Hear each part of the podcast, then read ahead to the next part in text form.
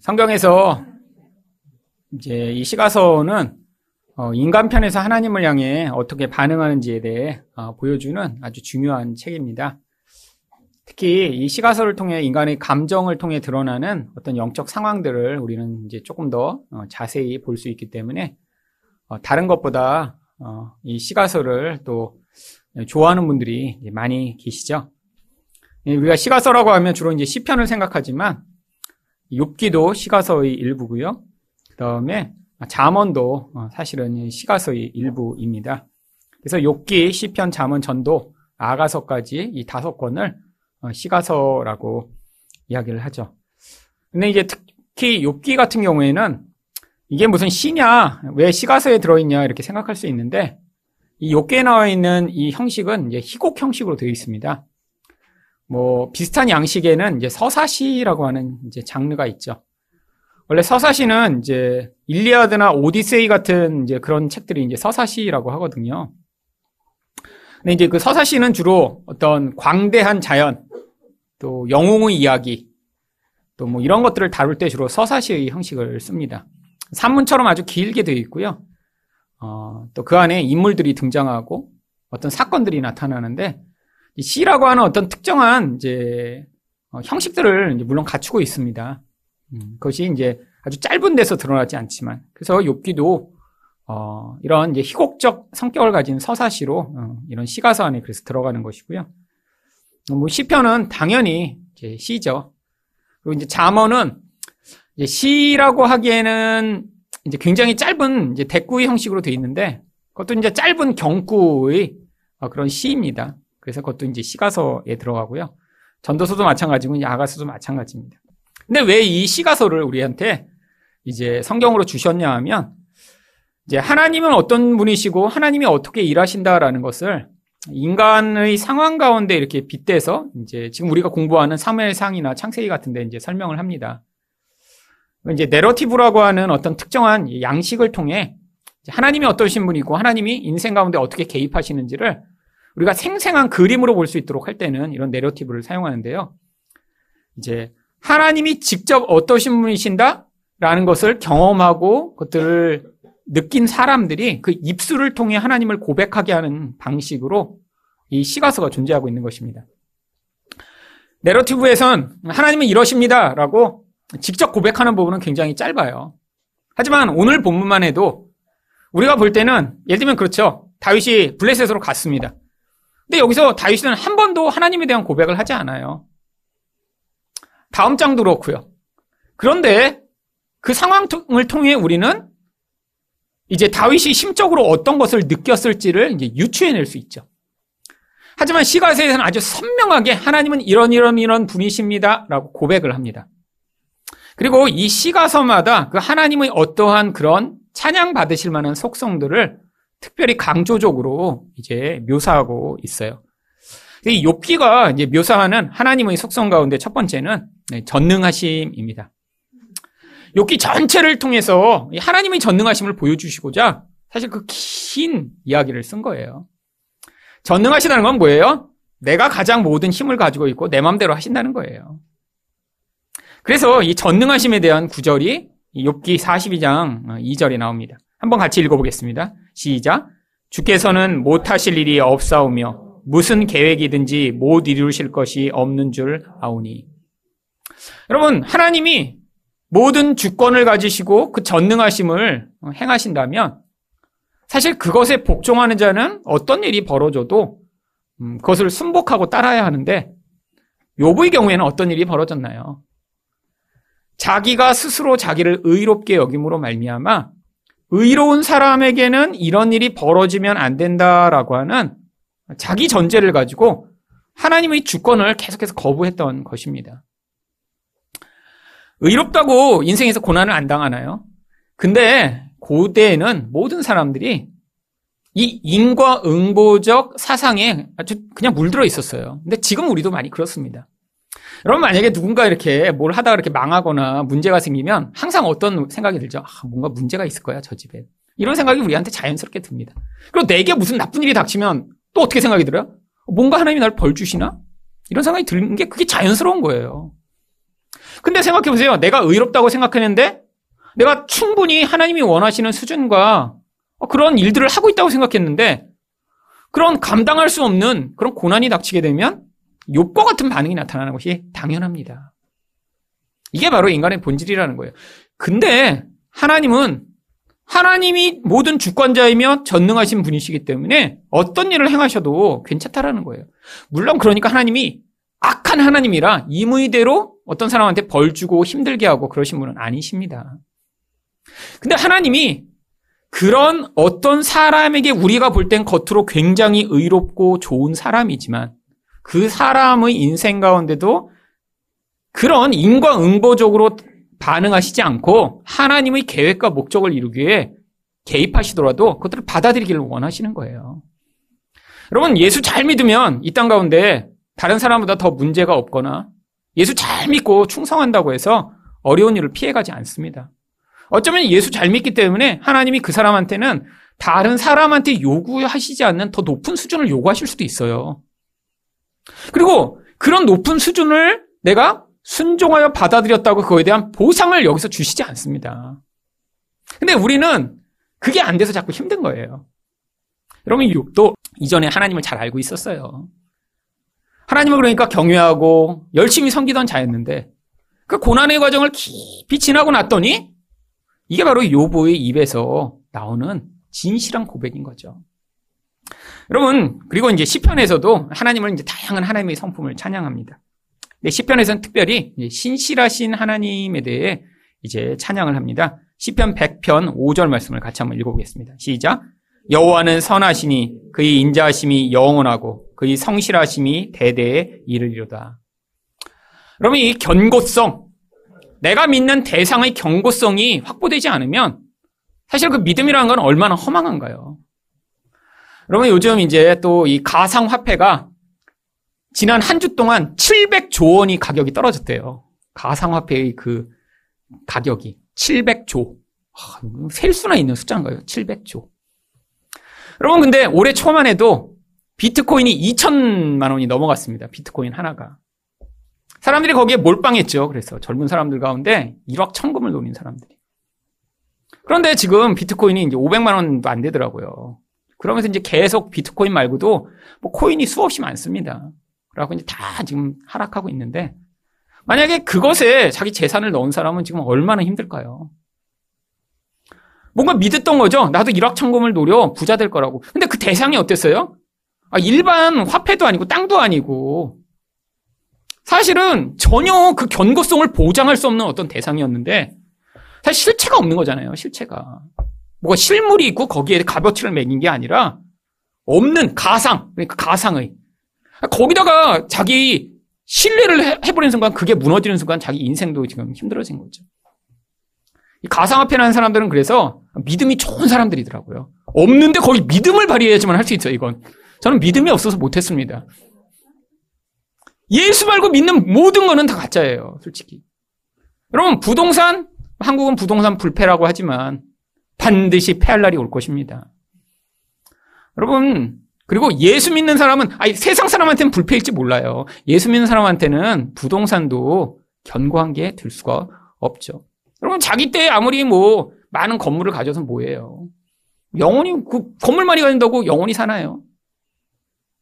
그러니까 그, 그 견고하지 않은 이 세상의 모든 눈에 보는 것. 그래서 하나님이 우리한테 하나님의 그 성실하심, 영원하심, 견고하심을 믿으라고 하는 것이고, 그래서 내가 믿고 의존했던 어떤 대상이 무너지고, 그게 견고하지 않은 것을 발견하며 그 자리에서 하지만 하나님이 우리를 성실하게 영원히 붙들어 주신다는 걸 경험한 자만이 바로 이 하나님에 대한 찬양을 하는 것입니다.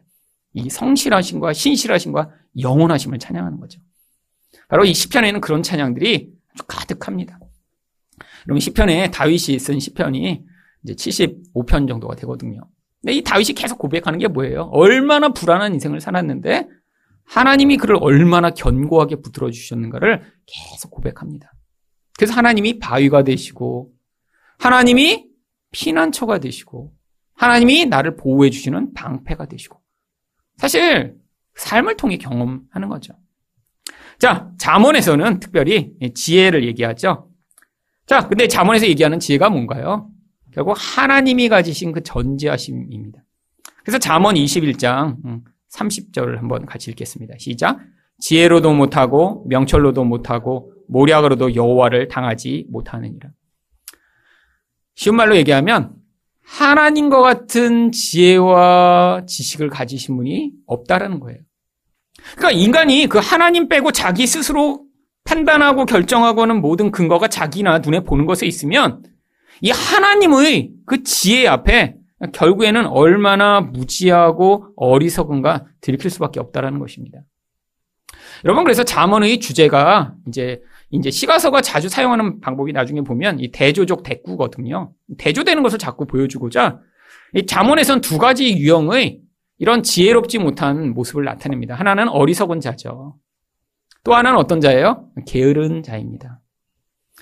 여러분 게으르다는 게 뭐 여러분 주일날 오실 때 이렇게 맨날 주일마다 늦잠을 주무셔서 늦게 오시는 뭐 이런 건 또 생활의 게으름이죠. 생활의 게으름. 성경이 얘기하는 게으름은 그런 걸 얘기하는 게 아니에요. 좀 더 눕자, 좀 더 자자. 뭐 이러면 막 궁핍이 막 그냥 도둑처럼 몰려온다. 그리고 이와 같이 책 쓰신 분도 계세요. 게으름이라고. 그랬더니 베스트셀러가 됐습니다. 이 게으름이란 책이. 얼마나 우리가 그런데 양심의 가책을 많이 받는지. 근데 그거 그런 얘기 하는 거 아니에요. 뭐 그래서 열심히 살자 막 그냥. 매일 새벽 5시에 일어나고 그냥. 여러분 그런 얘기 하는 게 아니라 왜 잠언에서 특히 이 어리석음과 게으름을 얘기하냐면 여러분 지혜랑 반대되는 속성이기 때문입니다. 지혜의 본질적 속성은 뭐냐면 영적이에요. 눈에 보이는 이 물질적 세상에 한계도 있지 않고 그것을 뛰어넘는 하나님의 그 지혜. 근데 이 물질적 세상을 뛰어넘다 보니까 또 무엇을 뛰어넘냐면 시간도 초월합니다. 그래서 공간과 시간을 초월하는 지혜이기 때문에 여러분 이 시간을 초월하니까 그 미래적인 것을 받아들이지 않는 사람은 뭐에 함몰돼 살겠어요? 현재에 함몰돼 삽니다. 지금 나에게 좋은 것. 지금 내가 기뻐하는 것. 지금 내가 의존할 만한 것만을 바라보고 사는 게 그게 게으름이에요. 늦잠 자고 뭐 이런 게 게으름 아니에요. 성경이 얘기하는 게으름은 지금밖에 못 보는 거예요. 근데 성경은 자꾸 우리에게 어떤 지혜를 갖기를 원해요? 이 눈에 보이는 지금 말고 그것을 뛰어넘는 미래. 하나님 나라를 바라보라고 자꾸 요구하는데 그걸 보며 지금 현재의 눈에 보는 것을 뛰어넘는 반응을 할 수 있는 사람들은 지혜로운 사람이 된 거죠. 또 한 가지 바로 영적인 지혜는 물질적 세상을 뛰어넘어 눈에 보이지 않는 그 하나님 나라의 영역을 내 삶에서 받아들여 반응하는 것. 그게 지혜라는 거예요. 결국 성도가 그래서 배워야 될 두 가지 지혜가 바로 그 지혜입니다. 영원한 것을 바라보며 영적인 것을 내가 이해해 단순히 눈에 보이는 지금 이곳을 뛰어넘는 삶을 살 수 있는 거예요. 그게 바로 그걸 경험한 자들이 고백하는 게 이 자문의 고백이죠. 자, 전도서에는 또 하나님의 영원하심을 찬양하고 있습니다. 전도서 3장 14절 읽어볼게요. 시작. 하나님께서 행하시는 모든 것은 영원히 있을 것이라. 그 위에 더 할 수도 없고 그것에서 덜 할 수도 없나니 하나님이 이같이 행하심은 사람들이 그의 앞에서 경외하게 하려 하심인 줄 내가 알았도다. 여러분, 이 전도서의 주제는 헛되다라는 게 아닙니다. 여러분, 이 전도서 전체는 대조적 대꾸라는 양식으로 써진 거예요. 이게 어떤 양식이냐면 엄마들이 이제 애들 야단친 때 쓰는 이제 주로 방식입니다. 어떤 식으로 야단치냐면 야, 너 이렇게 공부 안 하면 나중에 그냥 공부 이렇게 못하고 그냥 나중에 힘들어지고 그냥. 공부 안 하면 이렇게 그냥 인생이 망할 거야. 계속 나쁜 얘기를 하는 거야. 공부 안 하면 어떻게 되는지. 그리고 끝내 뭐라고 그래요? 그러니까 공부 열심히 해야지 이렇게 안 되려면. 이게 바로 대조적 대꾸인데 전도서의 양식입니다. 전도서에서 계속 무슨 얘기를 해요? 헛되다 헛되다 헛되다 헛되다. 왜 이야기하냐면 이 눈에 보이는 세상 거기서 쾌락을 추구하고 자기 만족을 추구하고 자기 영광을 추구하고 이 모든 거는 헛된데 뭐만 남는다? 영원한 하나님을 경외하여 그분을 섬기는 것만 남는다. 그래서 이렇게 하면 안 돼. 이렇게 하면 헛돼. 이렇게 하면 헛돼요. 계속 헛된 걸 얘기한 다음에 마지막에 경외하라, 경외하라. 그리고 빨리 깨달아라. 언제? 나이가 늙기 전에 젊어서. 그래서 이 대조를 통해 나중에 마지막에 강조하는 것을 강조하고자 쓰는 방식이 이 대조적 대꾸입니다. 이게 시가서 양식이에요, 원래. 그걸 이제 장을 여러 장으로 늘려놨기 때문에 읽으면 뭐, 뭐 도대체 무슨 얘기를 하는 거야? 이게 왜 헛되다만 계속 나오고 그런데 그 마지막에 마지막 장 읽으시면 돼요. 그냥 늙기 전에 여호와를 경외하고 아, 지금 그렇게 하나님 모른 채로 사는 모든 거는 영원하지 않아서 헛된 거야. 이 얘기 해준 거예요. 결론은 그건데 앞에 너무 이게 이제 서론이 길어서 사람들이 헷갈린 거죠. 이거 대조하라고 그런 거예요. 야단 많이 맞아보신 분들은 압니다. 야단 많이 맞을 때 그냥 나쁜 얘기 해. 이렇게 하면 인정도 안 됐고 이렇게 하고 나중에 뭐가 되겠니? 막 하다가 나중에 그러니까 그냥 열심히 하라고. 이렇게 한마디만 이렇게 할 때. 잘못된 야단 방법인데 성경에도 이 시가선이 이렇게 쓴 거예요. 자, 마지막으로 아가서는 우리 다 알고 계시죠? 하나님의 놀라운 사랑에 대해서 이야기를 합니다. 아가서 8장 7절 읽겠어요. 시작. 많은 물도 이 사랑을 끄지 못하겠고 홍수라도 삼키지 못하느니 사람이 그의 온 가산을 다 주고 사랑과 바꾸려 할지라도 오히려 멸시를 받으리라. 여러분, 이 아가서는 아주 철저하게 정말 온전하고 완벽한 그런 왕이 도대체 사랑받을 조건이 없는 술람미를 사랑하는 완전한 사랑에 대한 이야기입니다. 여러분, 도저히 사랑받을 조건이 안 되는데 사랑하니까 술람미가 계속 어떻게 돼요? 계속 혼란을 겪는 거예요. 왜 나를, 나를 사랑하지? 아니, 저렇게 아름답고 예쁜 그런 여자들이 많은데 왜 나를 사랑하지? 저 예루살렘 여자들 저렇게 피부도 하얗고 예쁜데 왜 나같이 얼굴 까만 나를 사랑하지? 처음엔 못 믿습니다. 그 사랑을. 받아들이질 못해요. 그래서 계속 방황을 하죠. 심적으로 신랑이 찾아오는데 문빗장을 닫고 열어주질 않아요. 근데 그 지고지순한 사랑으로 끝이 없이 계속 다가와 사랑할 때 그 온전한 사랑을 받아들여 연합하게 되었을 때의 그 아름다운 모습. 예수님의 사랑과 사랑받을 자격이 없는 우리 이야기를 하고 있는 거예요. 여러분, 그래서 술람미라는 이름이 어떤 뭐 솔로몬이 어떤 뭐 이렇게 농촌에 있는 어떤 여자를 사랑한 얘기가 아니라 술람미가 솔로몬이랑 똑같은 단어입니다. 여성형이 술람미고 남성형이 솔로몬이에요. 이 술람미와 솔로몬이란 뜻이 뭐예요? 온전함이란 뜻을 가지고 있습니다. 그러니까 술람미라는 존재 자체가 태생은 온전하지 못해요. 그런데 그 사랑을 받아 나중에 어떻게 돼요? 솔로몬과 똑같은 온전한 자로 변화되는 가장 사랑이 가져오는 강력한 힘 그걸 보여주는 책이 바로 아가서죠. 하나님은 우리를 그렇게 사랑하신다고 성경에 써 있잖아요. 우리가 사랑받을 자격이 없는데 하나님이 계속 사랑해 오십니다. 그러고 어떻게 돼요? 그 온전한 하나님처럼 우리도 그리스도와 같은 장성한 분량에 이르게 하신다라는 약속. 그래서 우리를 그 온전한 사랑으로 이끌어 가시는 이야기가 바로 아가서에 기록되어 있죠. 문제가 있는데 이 시가서를 이해할 때 왜 시가 어렵냐면 시가서는 그 시가서에서만 사용하는 특별한 양식이 있습니다. 그걸 이해를 못하면 이 시가서를 읽고도 이제 뜻이 뭔지 잘 알지 못하죠. 왜냐하면 시적 언어는 우리가 일상적으로 쓰는 언어와는 아주 차이가 있는 언어를 씁니다. 그래서 시 언어의 특징이 뭐가 있냐면 첫 번째는 함축적이에요. 단어에다가 많은 뜻을 담아 놓습니다. 그러니까 그 담겨진 깊은 뜻을 풍성한 뜻을 알지 못하고 정서가 메마른 사람이 시를 읽으면 아 은혜가 안 돼요. 여러분 기초적으로 이런 풍성함, 상징성, 그 안에 함축성을 가지고 있다는 것을 이해하고 그냥 써진 그대로 읽는 게 아닙니다. 뭐 이제 나중에 보시면 알겠지만 아가서 같은데 뭐 내 사랑하는 남자는 사과나무 같으니 그 안에 함축적 의미가 담겨 있는 거죠. 아니 사람이 사과나무야? 뭐 이렇게, 표현해? 사과가 무슨 사과는 이렇게 생각하면 안 되는 그 안에 당연히 하, 얼마나 풍요로운 열매를 남자로부터 얻게 되면 이렇게 사과라고 표현할까? 그래서 그게 감동이 돼야 되는데 이게 이제 정서가 메말르면 이게 받아들여지지가 않습니다. 자, 그래서 또 상징적이에요. 상징이라는 게 뭐죠? 눈에 보는 것을 통해 어떤 보이지 않는 이미지를 담아서 그 안에 보여주는 것입니다. 그 다음에 운율이 있어요, 운율이. 여러분, 내러티브 우리가 읽는 사무엘 상 같은 데는 운율이 없어요. 근데 시는 운율 이렇게 써집니다. 특별히 히브리어를 읽으면 그렇게 돼 있고요. 그 다음에 감정을 담는 정서 표현이 가득하죠.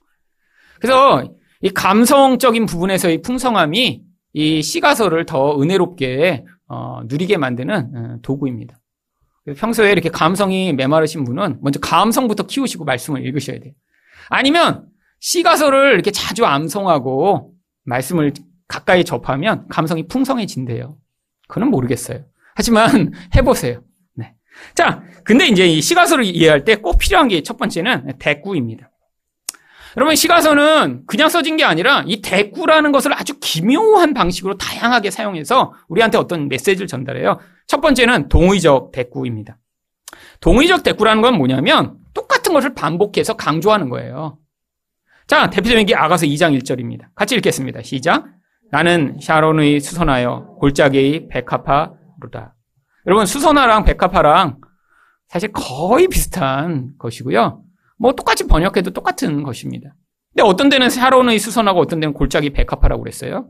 다른 게 아니라 강조하는 거예요. 그리고 또 나는 별것 아닌 그런 존재다. 그런 거예요.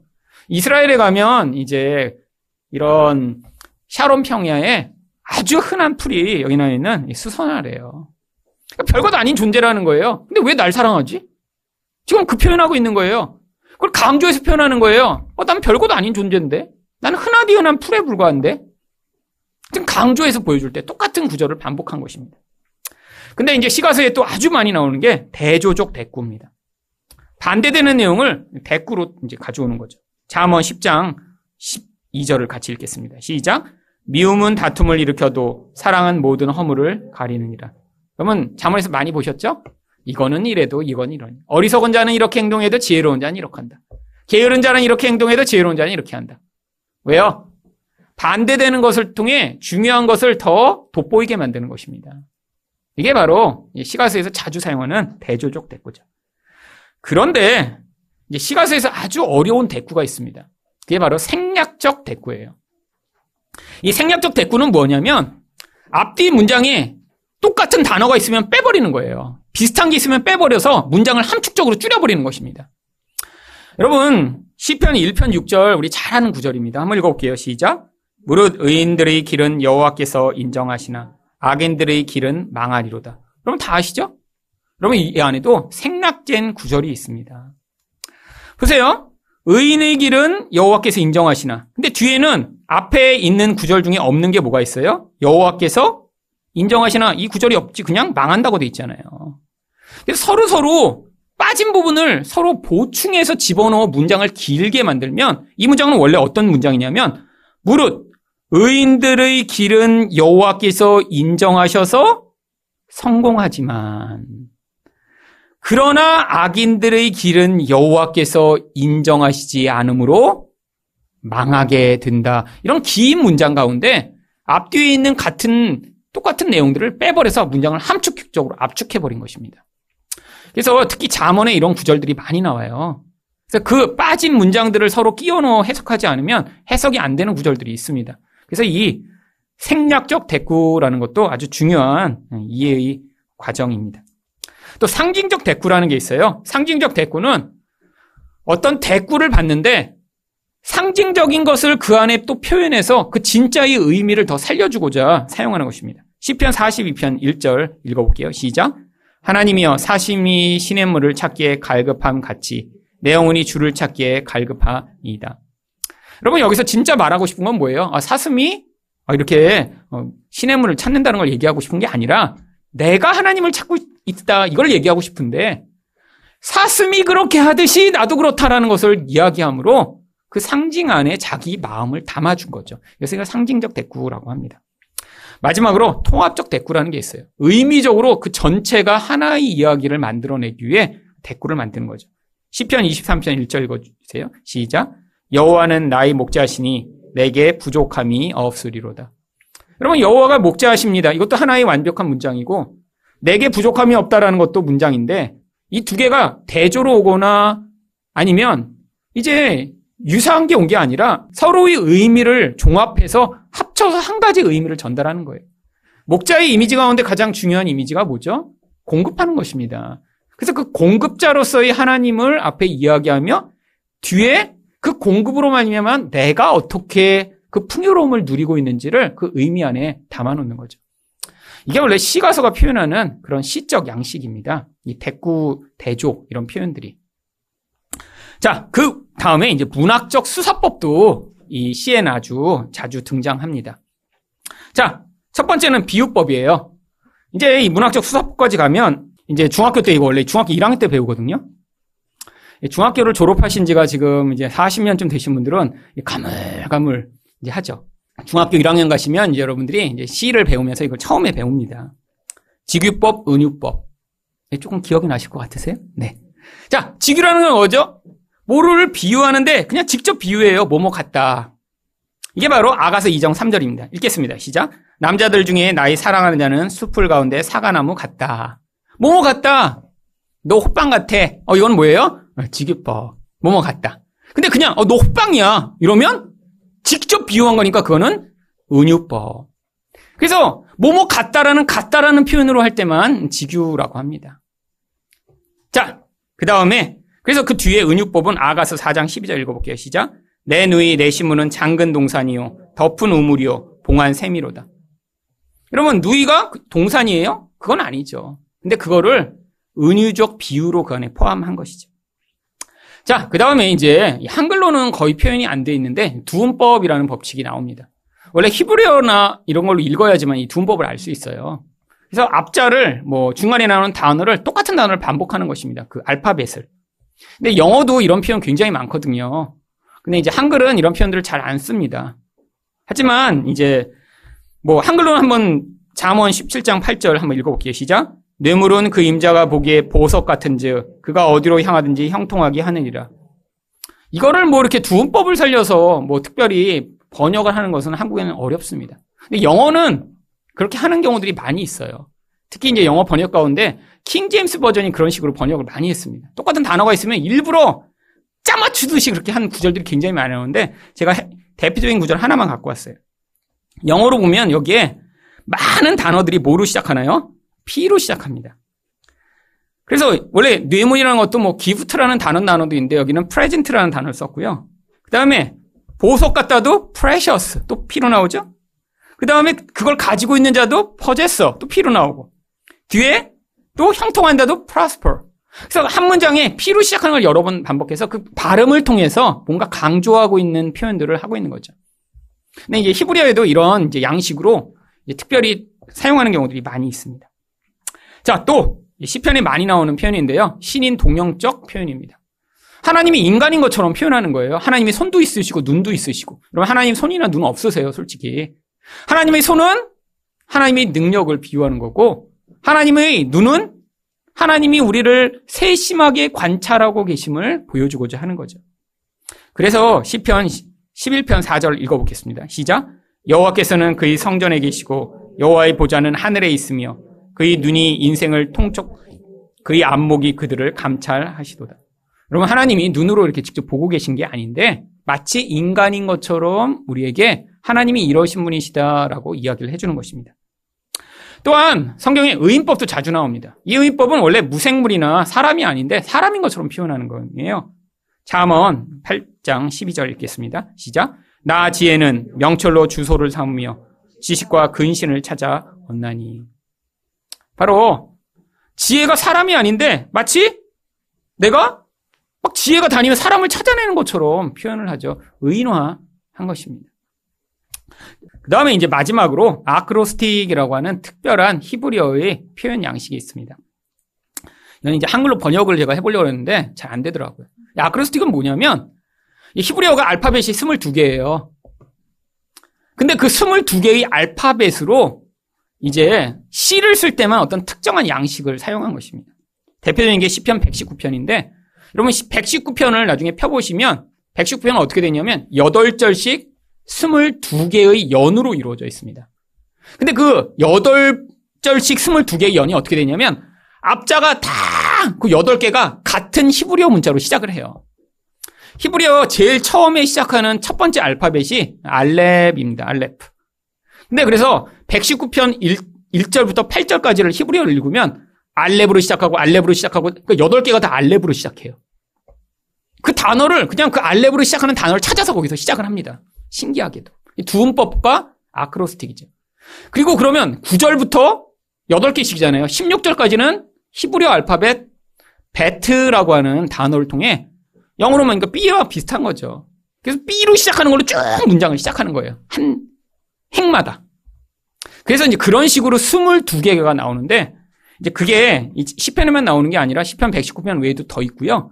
이제 10편 119편이 그 대표적인 거로 가장 많은 것입니다. 22개씩 8개 이제 곱해서 이제 그렇게 많은 분량이 됐는데 잠언 31장 10절에서 31절에도 그 방식으로 써 있습니다. 여러분 여기에 뭐가 나오죠? 바로 어떤 여인이 나와요? 현숙한 여인은. 그러면서 현숙한 여인을 설명하는데 이제 알렙, 베트, 기물, 달렛, 그러니까 A, B, C, D, E, F, G로 그 여인의 특성을 계속 묘사하는 거예요. 그래서 어떤 여인이 있는데 A로 시작하면 뭐 apple처럼 아름답다. B로 시작하면 oh baby 하면서 baby처럼 예쁘다. 뭐 이렇게 하면서 C로 시작하면 뭐 cute 뭐 한 다음에 이런 식으로 계속 그 단어를 쓰는데 그렇게 묘사되죠. 예레미야 애가도 이렇게 돼 있습니다. 예레미야 애가의 1장부터 보시면 절이 22절씩 돼 있어요. 그래서 그것도 알렙, 베트, 기멜, 달렛, 헤로 그 히브리어 알파벳으로만 절을 계속 시작한 거예요. 각각 절을. 그래서 중간에 4장에서는 그게 이제 많아지죠. 그건 세 번 반복한 거예요. 그래서 이런 식으로 알파벳의 순서대로 그 문장을 배열해 시를 쓰는 것을 아크로스틱이라고 합니다.